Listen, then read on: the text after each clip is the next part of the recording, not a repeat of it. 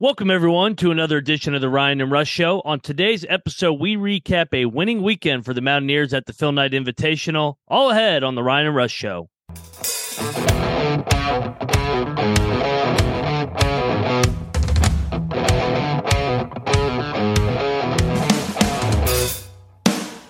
And we welcome you back to your source for West Virginia sports. I am Moneyline Mac, and I am your solo host today as Rambling Rush is out today and we are getting right into it. The Mountaineers capped off a successful weekend last night, finishing two and one at the Phil Knight Invitational with a statement win over the Florida Gators. But before we do that, we're going to rewind and uh, recap each and every game from this up uh, from this previous weekend, and we're going to start Thursday night, Thanksgiving night, against the Purdue Boilermakers, which was the only loss of the weekend. And the headlines coming out of that game were Purdue is obviously really good. Everybody saw what they did to uh, Gonzaga and Duke following the West Virginia game. It was just it was a tough night for the Mountaineers because all their bigs were in foul trouble with Jimmy Bell, uh, Mohamed Wague, and Trey Mitchell all having four or even five fouls in Jimmy Bell's case. And they just they were in foul trouble throughout. Uh, didn't make shots really throughout the night. They were led by Eric Stevenson with 17 and Joe Toussaint with 16 and they also were uh, this came out after the game they were battling uh, flu-like symptoms. There was a flu bug going around. I know emmett matthews was feeling a little bit under the radar. They just couldn't overcome the 10-0 start by the boilermakers and they got it within uh, i think four at one point and had a chance to even cut it uh, even more in half uh, going down the stretch but just couldn't get over the hump.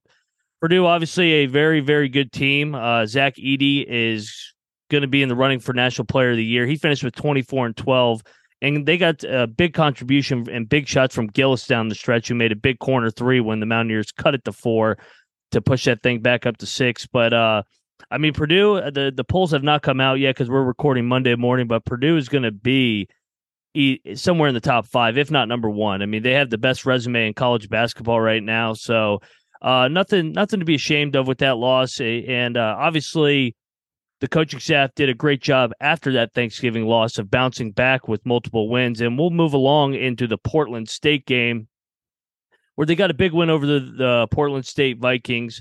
Started a little bit slow. Um, obviously, this happens every now and then when you play a mid major, but overall, a very balanced attack, scoring almost 90 points, uh, 89 points to be exact. It had six guys in double figures where Trey Mitchell had 16, Emmett with 14, Keedy with 12. Seth Wilson off the bench with 12, and uh, of course, Eric and Joe each chipped in with 11 themselves. Overall, they finished 61% from the field. That's as good as I can remember for a uh, Bob Huggins game uh, like team, uh, finishing 61% from the field shooting the basketball. They were even 66% at the half, and they led by as many as 23 in this game. And I know everybody's thinking it's Portland State. This is what you're supposed to. But if you watch Portland State, after that, they go on and they beat uh, or- Oregon State for the second time in as many weeks. So Portland State, the Vikings get the sweep over the Oregon State Beavers, and it was a uh, just an overall solid win. Portland State will be in the mix to win their league. So just another solid resume win where uh, you win by almost as many twenty points. So a uh, solid victory there, and that set up. They were one and one. They had the day off after Friday night, and that set up a showdown with the Florida Gators. And everybody that's a Mountaineer fans knows that we have struggled with the Florida Gators over the last five, six years. I think we were 0 and 4, and we've pretty much lost them everywhere in Gainesville, Morgantown, at the Jimmy V.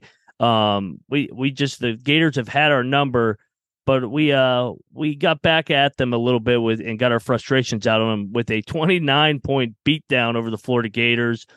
And Bob Huggins has been asking for this team to rebound the ball better. Well, how about a 49 to 28 rebounding advantage for the Mountaineers last night? And they blow. Here's what's the most encouraging thing for me in this blowout win.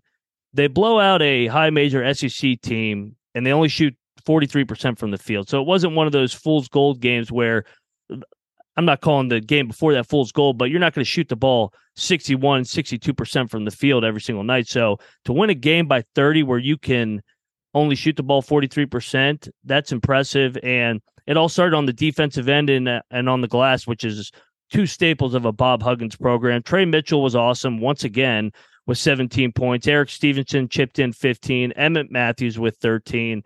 And I thought uh, our guy Mohamed Wague was awesome once again off the bench with his energy, uh, protecting the rim. Eight eight points, nine rebounds. Uh, at one point, he even got a Bob Huggins hug. So that's if you can get a Hugs hug in the middle of the game, you know you're doing well. So uh, at one point, they were on a 16-0 run, 23 to five run at one time, I believe. But it was just a total beatdown of a team that we've really struggled with over the past years. And uh, Castleton, the big, got in foul trouble for the Gators, picking up three fouls. But I mean, he dominated us at the Coliseum just a couple years ago.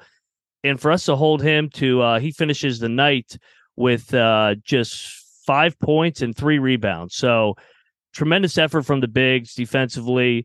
Larry Harrison had the scout. They were ready to go right from the get go, coming off uh, the day off, and they they were ready to go. And they they put a huge emphasis on they needed to get out of Portland with two out of three, and they did so. So shout out to the Mountaineers for getting that done. And this is just going to build your resume even more and more headed into uh, the Big 12 gauntlet. And they got a big one on Saturday, and we'll touch on that later in the week. But uh, Mountaineers are sitting pretty right now at six and one with quality wins so far. Um, the like I said, the AP poll has not come out. In my opinion, they should be ranked. They have a solid enough resume. My prediction is they won't be ranked because West Virginia seems to always be a little undervalued in the national market. Uh, I'm sure Hugs will co-sign with that statement. So, but keep an eye out for the polls. They, you know, it's not the end of the world if they're not ranked because we are only on November the 28th, and this is a uh, marathon of a season. So, Mountaineers with the overall successful weekend going two uh two and one in Portland with quality wins over Florida and the Portland State Vikings, and obviously their only loss coming to the Purdue Boilermakers, who had an incredible weekend with the blowout wins over Duke and Gonzaga. Uh, like I said, up next they got Xavier, and it'll be the Skyline Chili uh, battle for Bob Huggins returning to Xavier because obviously everybody knows Hugs' pedigree and his past record of being at Cincinnati. These games were always awesome in the past, so I expect a hostile environment. I believe the game is uh it's at 6:30 p.m. Saturday night on FS1. So set your calendars, set your DVRs, however you uh watch the Mountaineers. And we will be releasing our first film breakdown, which I'm personally looking forward to with my film uh, breakdown background with Hug. So uh it, and it's not just we're going to highlight guys that scored points or got rebounds. We're going to look at winning plays. Uh, maybe somebody dove on the floor that changed the momentum of the, of the game, that sparked a 16 0 run or something like that. That maybe you didn't catch live, but then when you rewind it, you look at the film and then you say, wow, that was a pivotal game or a pivotal play in the game that really changed the momentum of the game that led to a big win over Florida. So, with that said, make sure you go follow uh, all our social media platforms Twitter, Facebook, Instagram, even TikTok. Uh, we're on all of them. YouTube uh, for those watching right now, uh, and and, and uh, Apple and Spotify. And if you are on that platform right now, please uh, like, subscribe, and leave a comment. It really does help the podcast. And we're we're trying to build this thing. We're going to be here all season long, preview and recap and all the West Virginia Mountaineer games. And we want this to be a community thing and you guys to be a part of the show and the growth of this show. So uh, we appreciate all likes, subscribes, and comments. Uh, feedback is a good thing. So keep it coming. And uh, Mountaineers are off to good start, six and one, and we're looking to keep this thing rolling at Xavier. And uh, we will preview that game later in the week. But until then, everybody have a great week. Go Mountaineers. Later.